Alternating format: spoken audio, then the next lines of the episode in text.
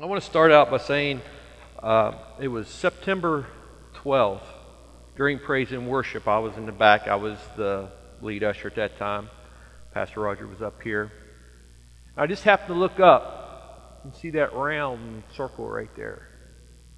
And God said, That's not happenstance that that's round. So that got my attention.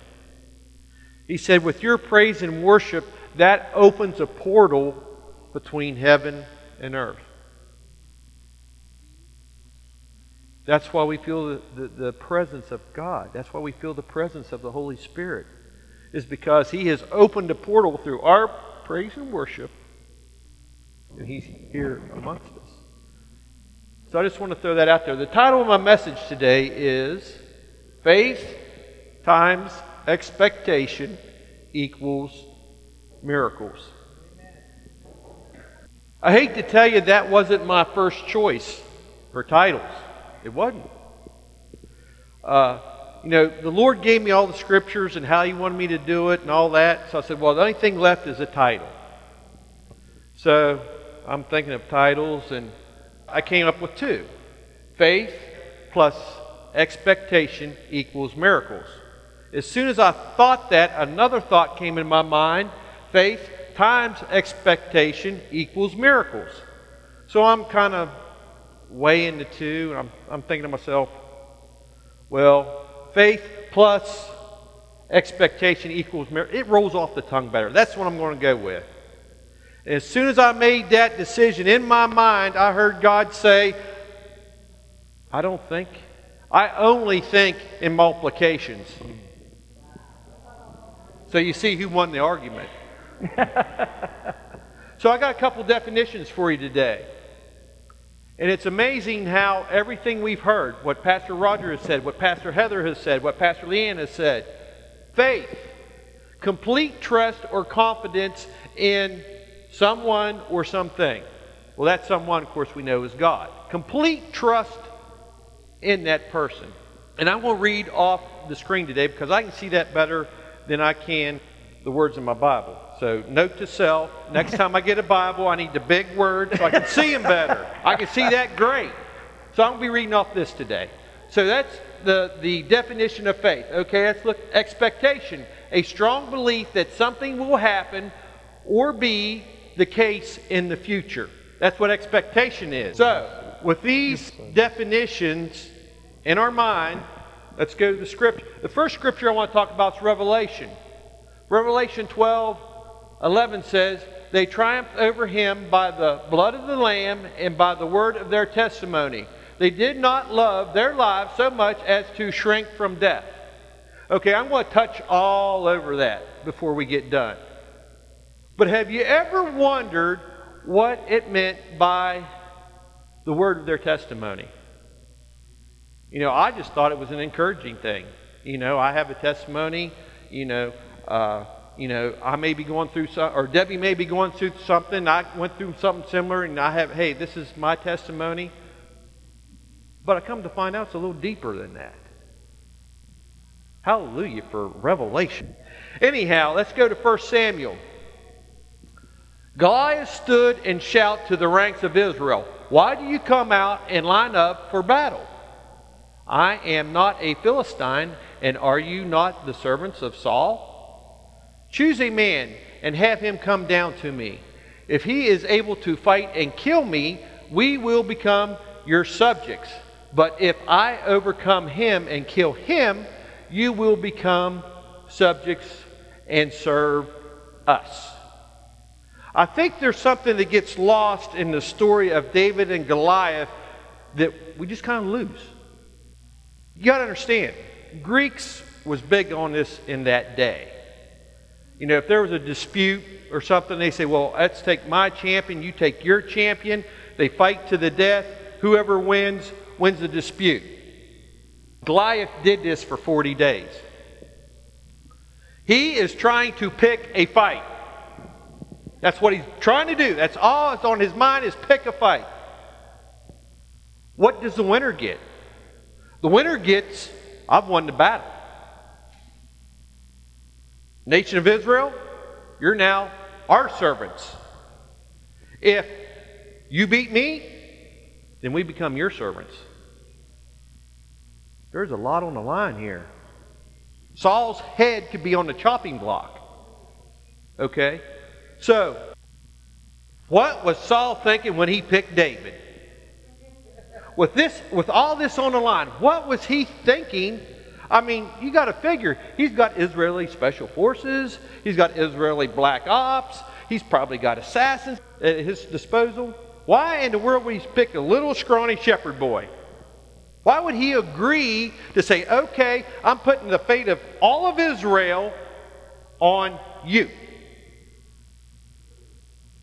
I mean, doesn't that blow our mind? I mean, this is this isn't well, shoot, David lost. Well, let's go back to war. No, this is the war's over. We lost. But see, we got to think like a Jew. So, what did Saul see in David that he didn't see in any of his, the rest of his army? Well, we come to find out in the next, next verse.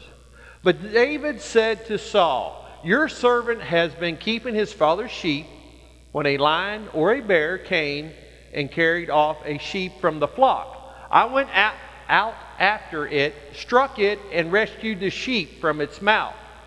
When it turned on me, I seized it by the hair, struck it, and killed it.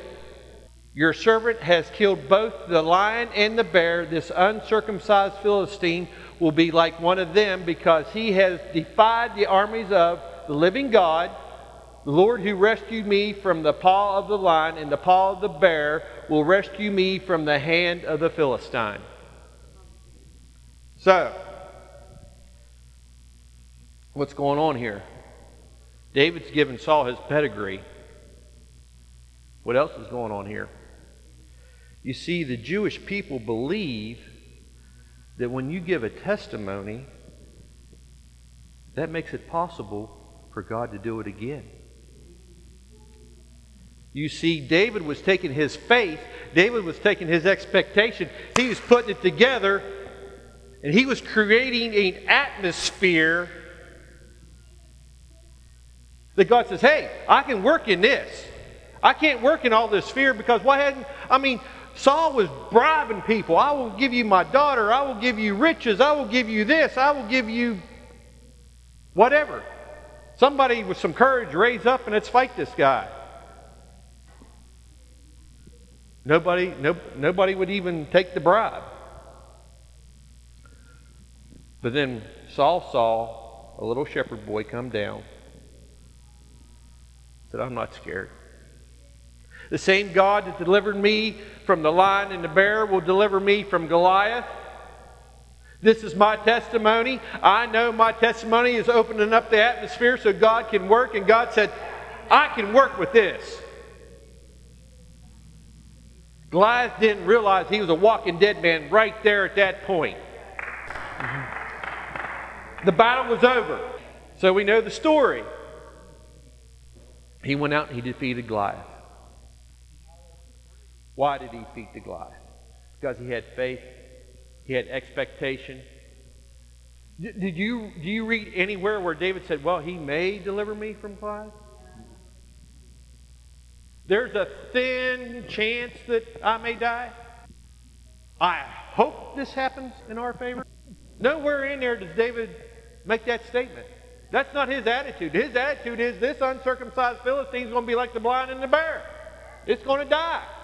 So that's what. Uh, that's why faith and expectation. You know, I was. Oh, I always thought. You know, I've been delivered from the religious spirit probably several times, and there's probably there's probably some deeper la- layers that need to even be delivered from, even though.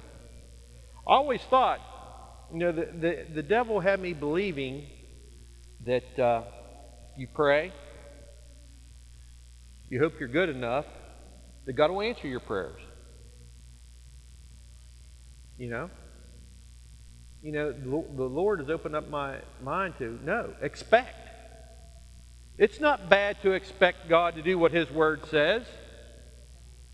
Matter of fact, He expects us to expect Him to do what He says. Get in line with God. So, you know, so it's not wrong for us to expect. You know, every Thursday and every Sunday, when I walk through those doors, come down and sit in one of these pews, I expect something to happen. When, we, when I come Thursday, I expect there to be words of knowledge. I expect to be there physical and emotional healings. And I expect God to move. And guess what? In the last couple months, God hasn't disappointed me. Not one time. Words of knowledge have been flowing through Pastor like no, no other. Healing has been flowing like no other. It's been an amazing ride. So now when I come to church, I expect that to happen. It happened this morning. So I want to talk about, and I'm going to bust another myth. I've, I've heard people tell their children, I've heard this question What is the strongest thing or the strongest person in the earth? And they have trained their kids to say, God. I'm going to bust some myths. That's not true. I think I, I can prove that by Scripture. So, we're going to go. Well, let me put it this way it is, but it isn't. So, I'll back up to that. So, let's go to Mark. Now, we're going to talk about the woman with the issue of blood. When she heard about Jesus, she came up behind him and in the crowd and touched his cloak because she thought if I just touch his clothes, I will be healed. And immediately her bleeding stopped, and she felt, felt in her body that she was freed from her suffering. There was two kinds of attitude in that crowd that day. I'm not, and I'm not saying that there's a right one and there's a wrong one. I'm just saying there was two there that day. There was the attitude of the people that were just glad to see Jesus. Hey, you know, pat him on the back. Let's get a hug. Selfie. You know, that, that's all they expected out of Jesus. They were just happy to see him. But then there's that one woman that had that was just more than happy to see him. She had an expectation. She had an expectation that if I can just touch his clothes, I'll be healed. Her faith, her expectation equaled miracle. She got healed. And then Jesus, in the midst of this crowd, stopped and said, Somebody touch me. And his disciples said, Really? I mean, look all these people crowding around you. Why, why, why didn't, why did, why was it only one? Why didn't Jesus say, a multitude of people touch me? See, they didn't have no expectation to get anything from him. There was only one that had an expectation, and that was the woman. So see, that's why expect. See, that's why we got to play a part. It isn't just God and us doing whatever. We got to partner with Him to make this thing work. I forget what Matthew is. Can you put Matthew up there for a minute? Okay. I want to talk about another man. I want to talk about centurion. A centurion They had a sick ser- servant. He didn't even feel worthy to go to Jesus himself. He sent some Jewish people. Please go get Jesus. Bring him to my house so he can heal my servant. The word says they went to Jesus. Jesus agreed. They're on their way. He don't even get in his house. Evidently, the centurion must have got news that he was on his way. He was close.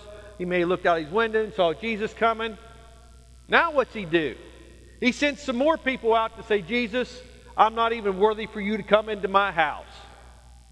But I tell you right now, the faith and the expectation of you healing my servant is so great, all you got to do is say the word, and he'll be healed. You don't even have to be here. It's the same one that says, I'm a man of authority. I tell soldiers to go, and they go. I tell soldiers to come, and they come. I tell servants to go, and they go. And I tell servants to come, and they come. See, this man had an understanding that Jesus had authority in the heavenly realm. That if he said the word, that there was a healing angel that would come to his house and heal his servant. And what happened? That exactly happened. The expectation, the faith. And what did Jesus say about I haven't in all of Israel I've never seen a man have faith like this guy. I mean, come on. You don't even have to be in my house. You don't even have to be close to me. Just speak the words. And I know you command healing angels that'll come to my house and heal my servant. And that's exactly what happened.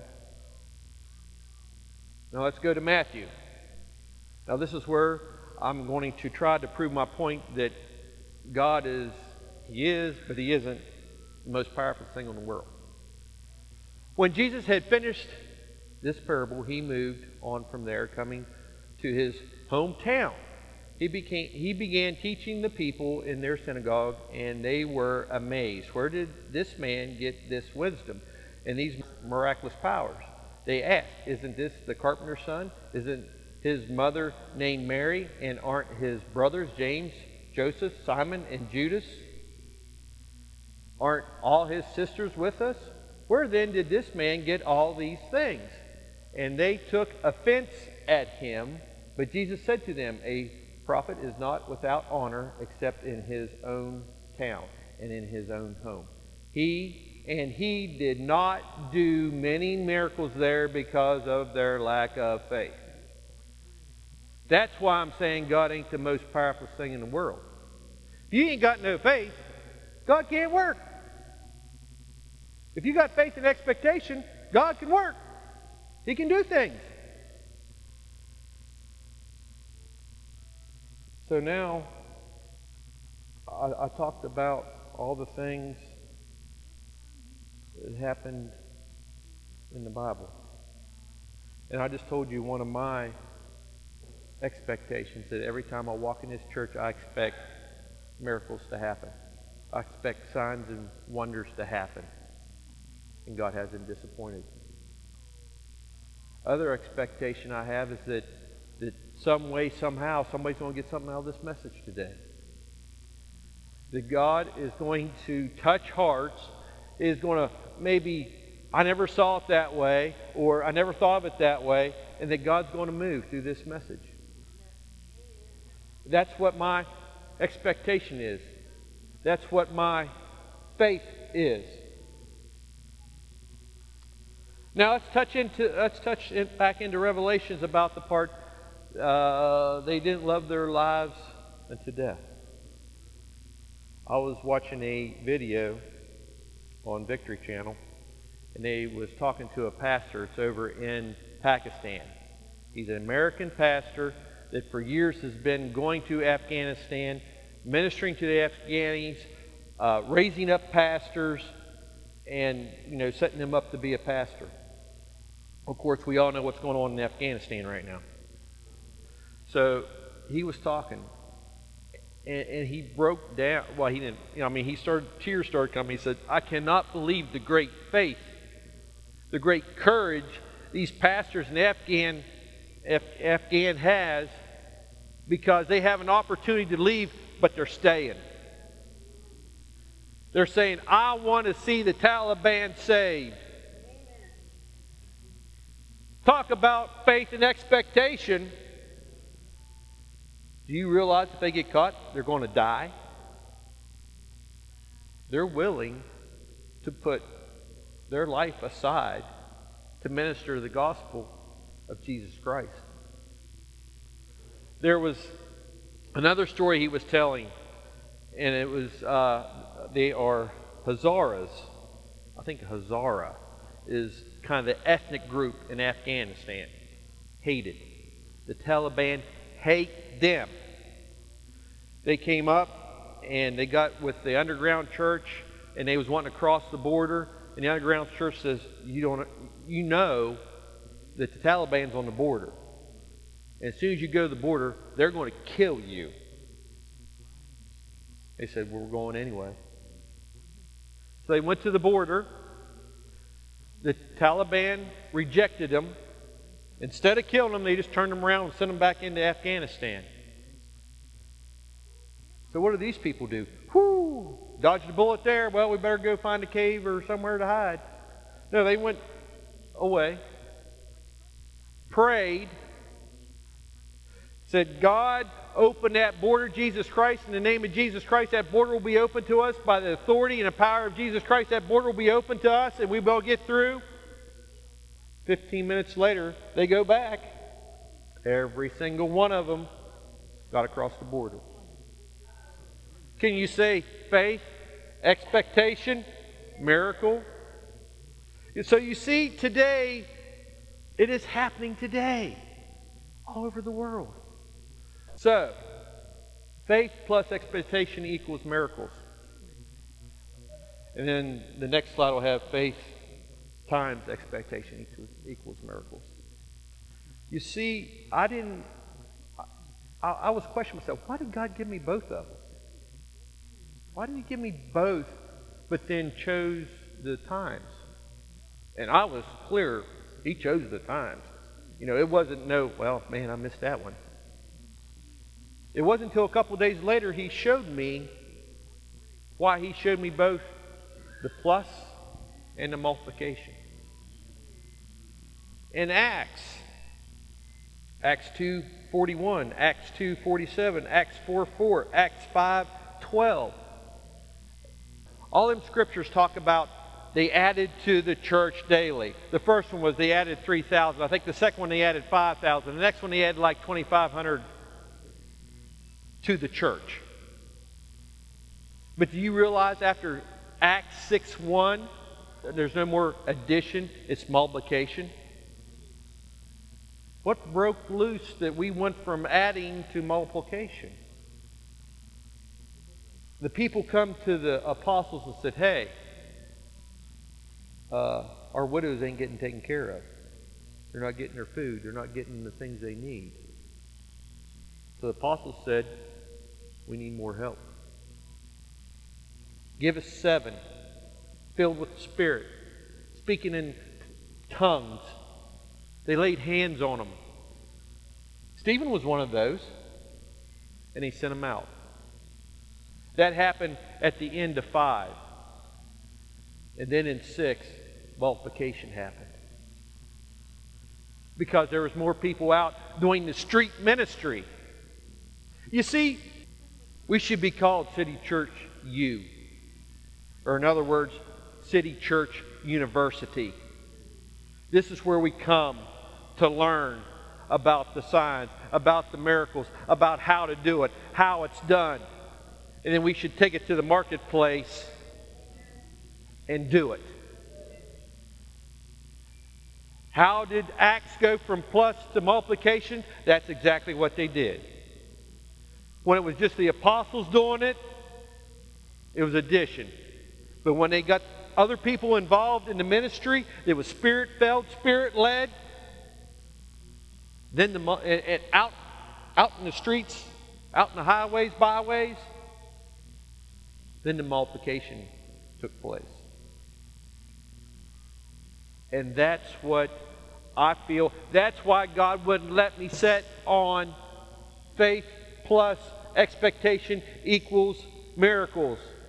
That's why he changed it to multiplication. Because he wants to get, he, he don't want it all to be on Pastor Roger and Pastor Heather's shoulders. He wants the congregation, the ecclesia, to rise up and say, hey, if they can do it, I can do it because He's no respecter of men. They have taught us, they have poured into us. Now let's take it out there in the streets by the leading of the Holy Spirit and say, put, you know, use me. It may be at work, it may be at Walmart, it may be wherever, gas station, wherever but be open and watch the addition turn into multiplication. That's all I got, Pastor.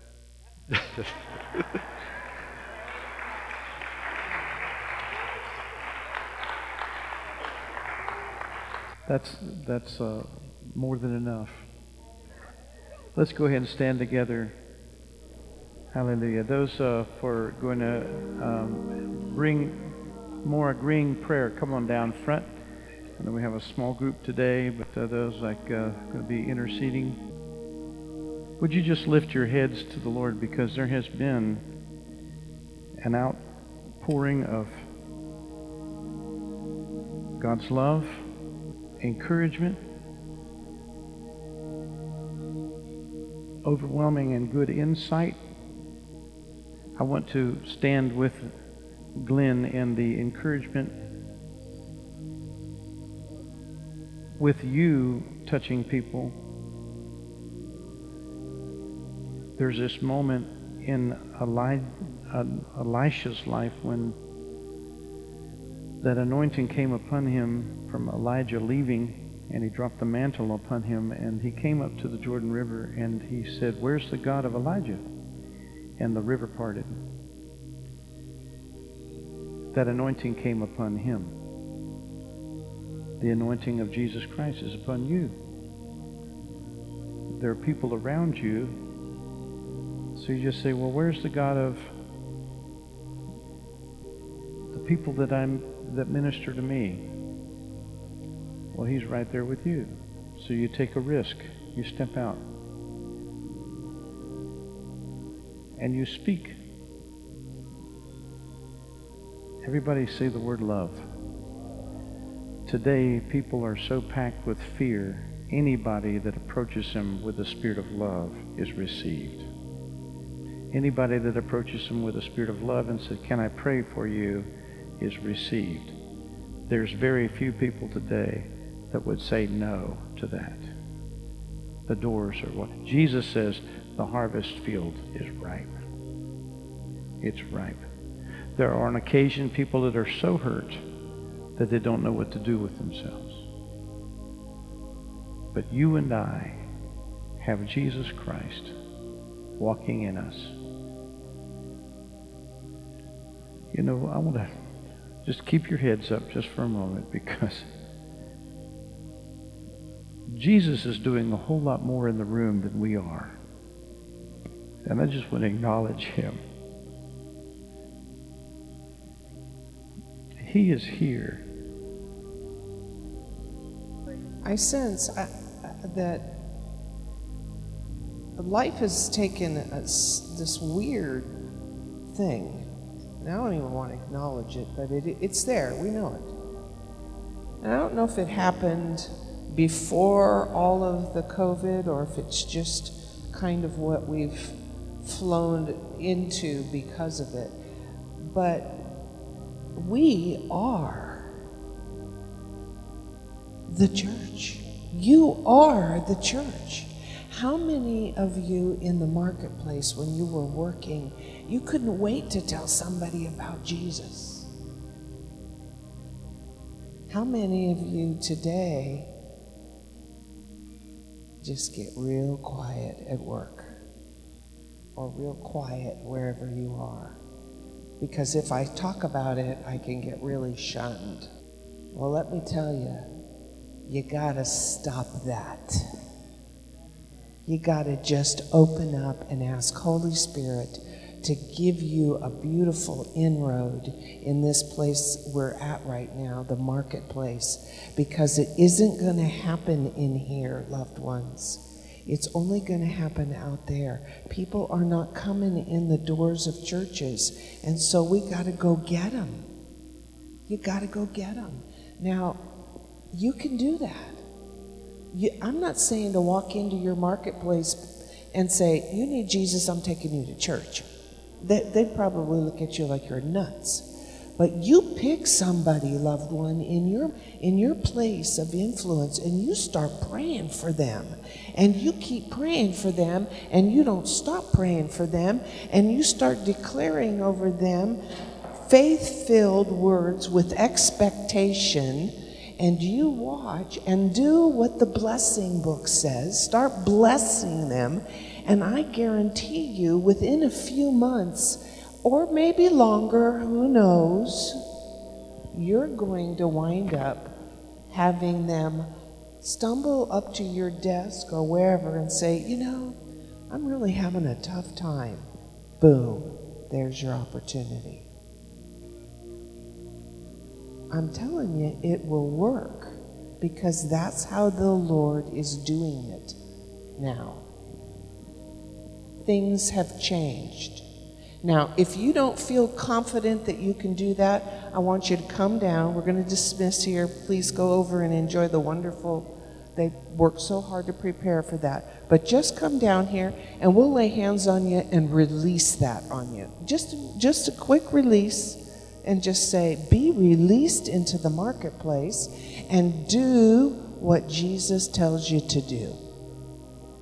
And that's all that is. Just laying hands on you is a point of agreement. That, uh, that all it is. Okay? Roger and I and Pastor Glenn and the pastors on staff here are here to take care of you. Your responsibility is to take care of the marketplace. If you don't do that, and now hear me, I'm, I'm speaking the truth. If you do not do that, you will answer to the Lord for that. Now, I didn't say you had to go out and try and get somebody saved. I said you pick somebody the Holy Spirit highlights to you and you start praying for them. Okay? I don't want to stand before Jesus and Him say, Why didn't you teach your people to go out into the marketplace? Okay? Now, we've talked about this in different ways and training and all of that, but it's a good refresher, right? Your neighbor the place where you work. A lot of us are retired, okay? Well, pick a neighbor. Start praying for them. Start blessing them. And sure enough, you'll wind up in the garden and they'll be looking over their fence saying, Will you pray for me? I'm telling you, it'll happen. And there are some of you who know that because you've done it. Amen. Sorry, I didn't mean to get into that, but it was just such a good reminder, Glenn. Thank you. Very, very good. Praise the Lord. Well, listen, we're going to dismiss. You go have fellowship and come down and pray. Whatever the Lord leads you to do, let's go ahead and do that now. Amen.